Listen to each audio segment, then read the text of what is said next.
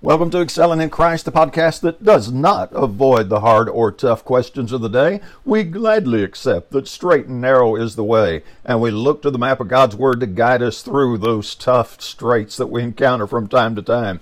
Today we open up a can of worms. Today we look at the once saved, always saved discussion. Now, I have to tell you right up front, I don't have every answer to every possible scenario people may raise. I simply propose to point you back to the scriptures and encourage you to think for yourself using God's Word as your guide. So while I don't have every answer for every possible endless mind numbing yes but what if people can imagine and their imagination seems to never run out I do know how to point you back to Scripture and encourage you to think for yourself and build on the Word of God. Let me be clear. I do not want you to build your faith on me or any other preacher or on some creative scenario or a clever turn of phrase or a yes but or a what if.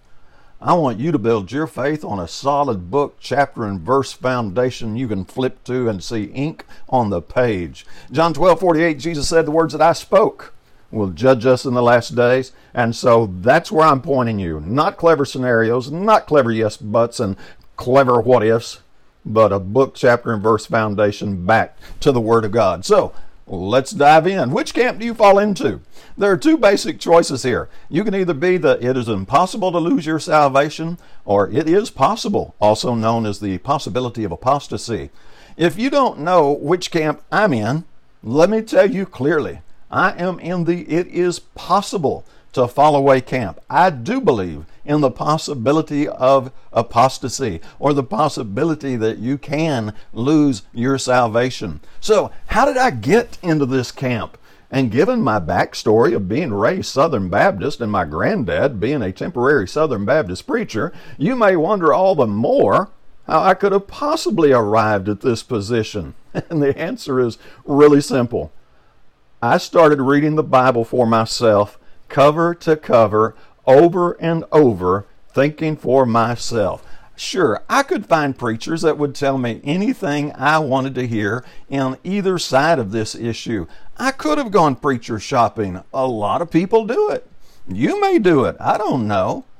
But my hunger was to practice the Christianity taught in the Bible. I wanted the same doctrine the disciples of the first century had, not some later idea, not some modern invention. I wanted as much as humanly possible to build on that first century foundation. That's where I wanted to plant my feet. So I tried to approach this without any agenda but simply getting back to a book, chapter, and verse teaching of what the Christians of the first century understood. So, if the Bible taught that my name could be blotted out of the book of life, then so be it. Then that was good. And if the Bible taught that my name can never ever be blotted out of the book of life, no matter what sins I may commit, that's fine too. So, my adventure began. And having been raised in the Southern Baptist Church beginning nine months before I was born, I had the basic familiarity with the Bible. Thus, I began my reading, my thinking, and of course, questioning preachers on both sides of the issue.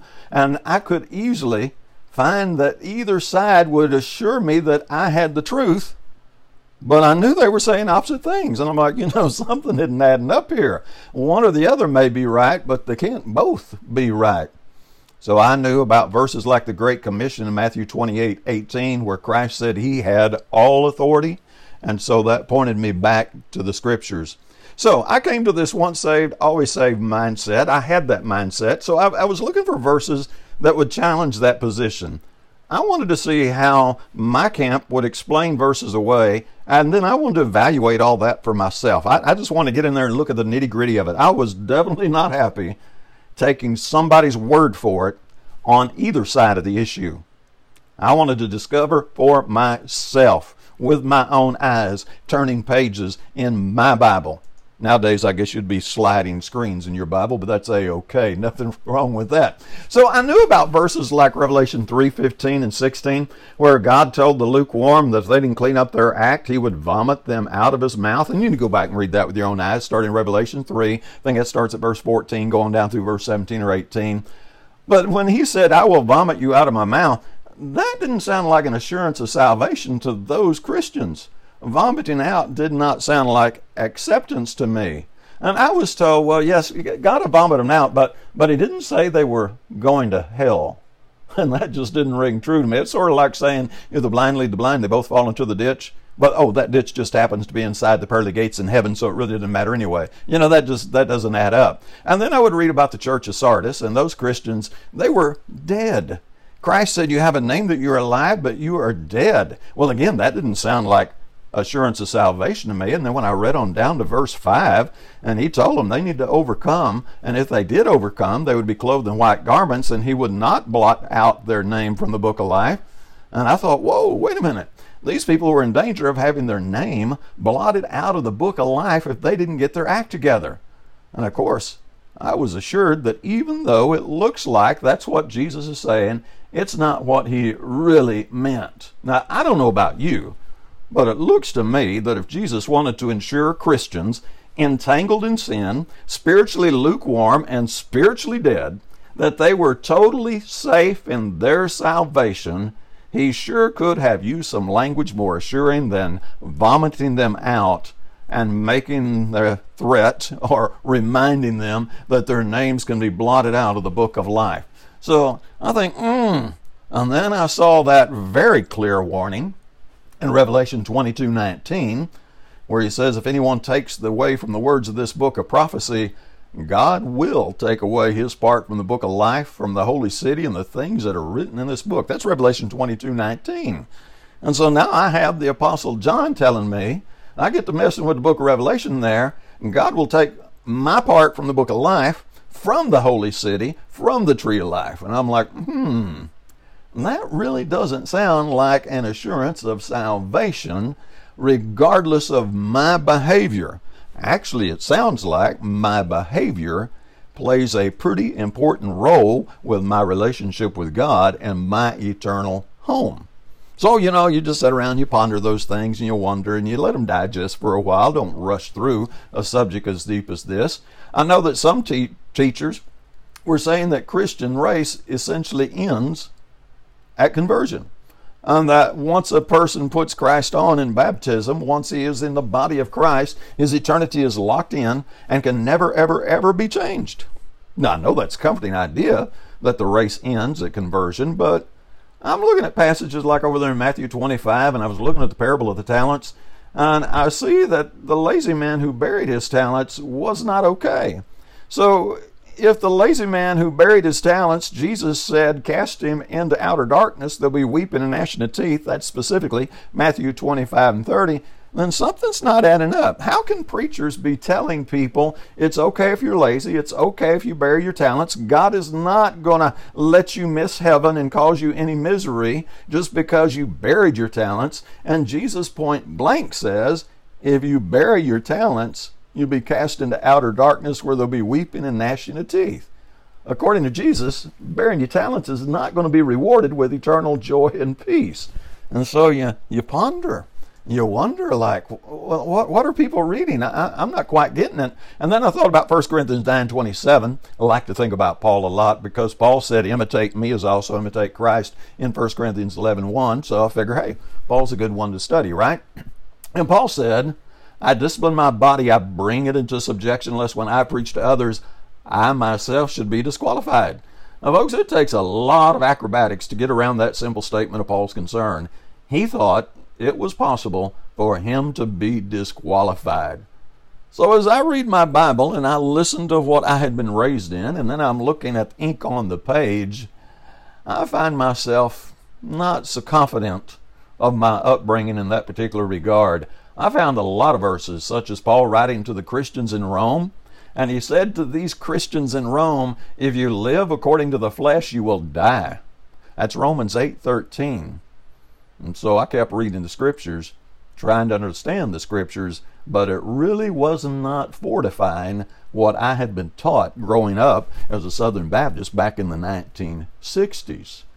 Of course, there's a lot of verses we could mention there, but the podcast doesn't have all day long. And so people come along and go, yeah, yeah, but, but, but preacher, what about? And there's always a what about, a yes, but, and a what if. And there are always some other scriptures to bring into the discussion. And it should be a discussion. You shouldn't totally rely on one side or the other. You need to look at both sides of the argument. So there are passages that teachers during my upbringing relied on to basically annul or disarm any concerns we might have that we could possibly in some way lose our salvation or, or fall away.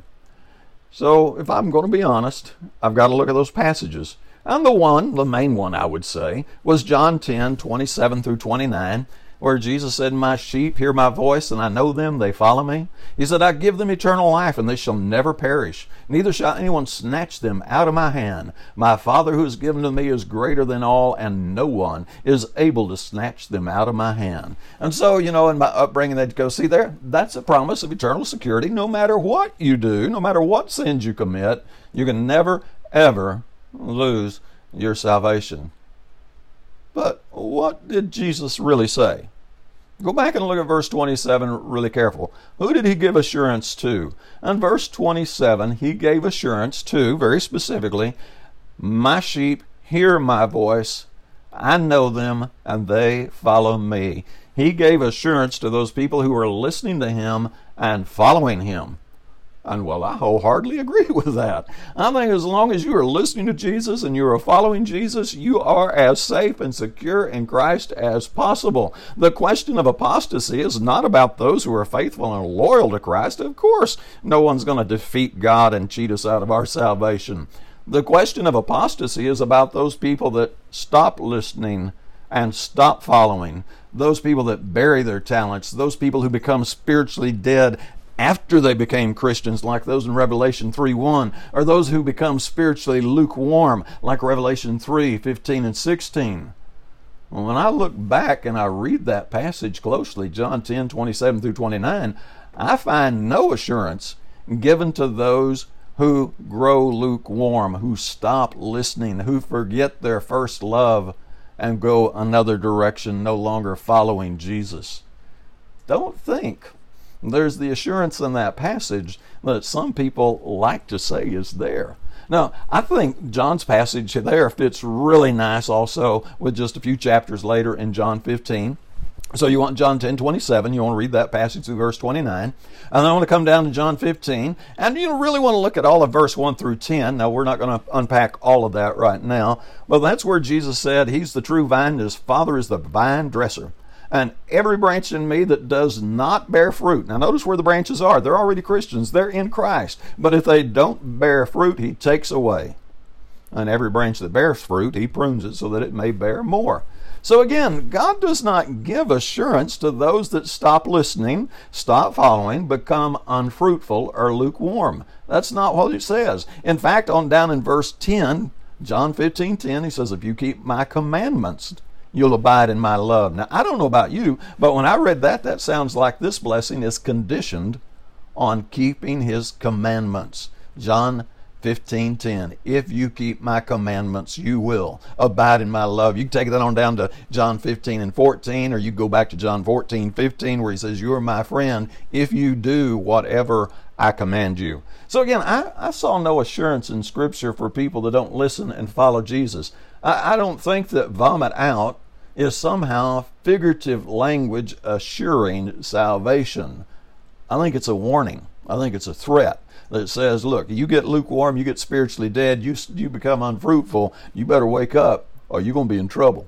Now, I know there are some speakers out there that can put together some really persuasive arguments. I mean, they can put together a turn of phrases that make you go, wow. And I want to give you an example of one of those because if you come across it in your own study, you're going to go, whoa, wait a minute.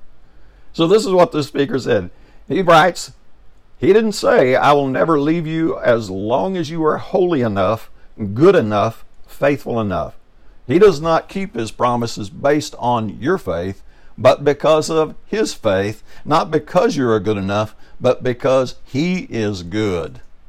And I tell you what, I got to say, wow, that's a pretty clever way to put that argument together, isn't it? But then I remembered another preacher who said, Not everyone who says to me, Lord, Lord, shall enter the kingdom of heaven, but he who does the will of my Father in heaven. And now I'm in an odd place. Now I have to decide whether I want to follow this speaker that I picked up on the internet, who did put together a really clever phrase, or do I want to follow Jesus in Matthew 7:21, who tells me that those who enter the kingdom of God are those that do the will of God? Jesus doesn't put all the responsibility on God. According to Jesus, we share the responsibility. And if we don't do the will of God, we're in trouble. In fact, in verse 22, he said, Many will say to me in that day, Didn't we prophesy in your name, cast out demons in your name, do many wonders in your name? And he'll declare to them, I never knew you. Depart from me, you workers of iniquity or lawlessness, depending on the translation you're using. So, what I'm seeing is God made the way possible. God opened up the straight and narrow way for us to take to heaven. And now we're responsible to travel the straight and narrow way. And if you want to get into heaven, I'd follow Jesus. And Jesus quite clearly said, Those that enter are those who do the will of the Father. Now, all that other clever stuff, you can buy it if you want to. But I'm going to tell you, you need to follow Jesus. Get back to that book, chapter, and verse foundation. Put your finger on that page and read it word for word. Now, we're really going to talk about grace for a moment because I want to understand grace in the same way that Paul and the early church understood grace. And I think this is really the core of the whole issue is that today there is a modern concept of grace that is not taught in the Bible or is not like the Bible presents grace. So Paul in his letters to the Romans referred to our obedience, us doing deeds and us being held accountable for our deeds over 15 times. This is interesting because my friends that believe God's grace does it all they rely very heavily on the book of Romans and they quote passages out of the book of Romans. And I'm thinking, okay, wait a minute. What they're quoting is correct. I'm not arguing with their quotation, but I'm seeing Paul write the passage they're quoting, and then I'm seeing Paul write 15 plus other passages about our responsibility to be obedient to God. And so something's not adding up. Paul's idea of grace is clearly something different than the modern concept many of my friends hold. And incidentally, they are my friends. So in the book of Romans, Paul blends grace and obedience together in harmony. It is not a case of either or, but grace and obedience go together like a hand in a glove. This is the same for Jesus. Jesus can give us John 3:16, for God so loved the world and gave his only begotten son, whosoever believes in him, you know the verse. And Jesus can also give us John 14 and 15, where he says, You're my friend if you do whatever I command you. He can give us Luke 6:46 where he says, "Why do you call me Lord, Lord and do not do the things that I say?" He can give us Matthew 28 and 20 where he tells us in the great commission the apostles are supposed to teach disciples to observe all things whatsoever Jesus commanded. And we can just go on and on with examples of Jesus commanding us to obey.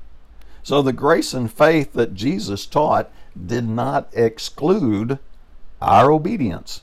But the two rather work together in harmony, again, like a hand in a glove. That was the biblical concept 2,000 years ago. So people that rely on this grace only concept or faith only, whatever you want to call it, you know, they, they have a lot of trouble with like James 2.14 through 26. They find that passage challenging because James wrote, A man is justified by works and not faith alone. Now, James didn't have any trouble writing that, did he? Because James' concept of God's grace and faith and works all blended together in perfect harmony. There was not a conflict in James' mind. My point is that their concept of grace did not exclude obedient surrender on our part, but rather it just was this beautiful hand in glove. But now today, on many of my friends have this idea no no no no god's grace does everything no, we do nothing that i'm not finding that in the bible when i read it cover to cover i'm finding yes there's god's grace and then there are our, surrender our obedience to that grace and those two blend together so one last example here, and then I, I got to bring this to a close because I know it gets kind of overwhelming. In Genesis 6 8, it said, Noah found grace in the eyes of the Lord. So, according to a lot of modern grace theology, Noah should have just sat down, done nothing, because grace was going to take care of everything. However, in the Bible, grace does not take care of literally everything. What grace does in the Bible is it reveals God's plan. And so God's grace revealed a plan to Noah, how to build the ark, and then Noah got busy building the ark, stocking the ark, and managing the animals that were going to live with him on the ark. There's the biblical idea of grace in a nutshell, I suppose, that I am advocating and saying that a lot of folks are missing. So we got to close. I, I, I, know we've left a thousand and one yes but and what ifs unanswered, and that is totally okay. Not a problem with that. I stand with David. Psalms 119, 105, Thy word is a lamp unto my feet and a light unto my path. What I'm trying to tell you is you do not have to answer every yes button what if. We just have to follow the map of God's Word. And at the core of this once saved, always saved discussion is our understanding of how grace works, or should I say, a disagreement about how grace works. So if you want to go deeper into that, instead of pursuing all the clever what if and yes but rebuttals, and there aren't but a thousand of them, I want you to dive into Scripture and simply study what Scripture reveals about grace and how grace is revealed in the Old and the New Testament, and just think for yourself and, and contemplate how grace works in the Bible. And then I think you will see why Paul had no problem, none at all, writing directly about the importance of grace and at the same time directly writing about the importance of obedience in our deeds over 15 times in the book of Romans itself. If you can start to grasp the mind of Paul, then you're going to understand that first century concept of grace. In Paul's mind, the two weren't at odds. They went together like a hand in a glove. So, I know this is just the tip of the iceberg, and I really think this is a good place to bring this podcast to a close. So I thank you for listening. I invite you to share your questions and comments. I invite you to work with me by simply sharing this wherever you do your social media. And as always, I hope you have a great day.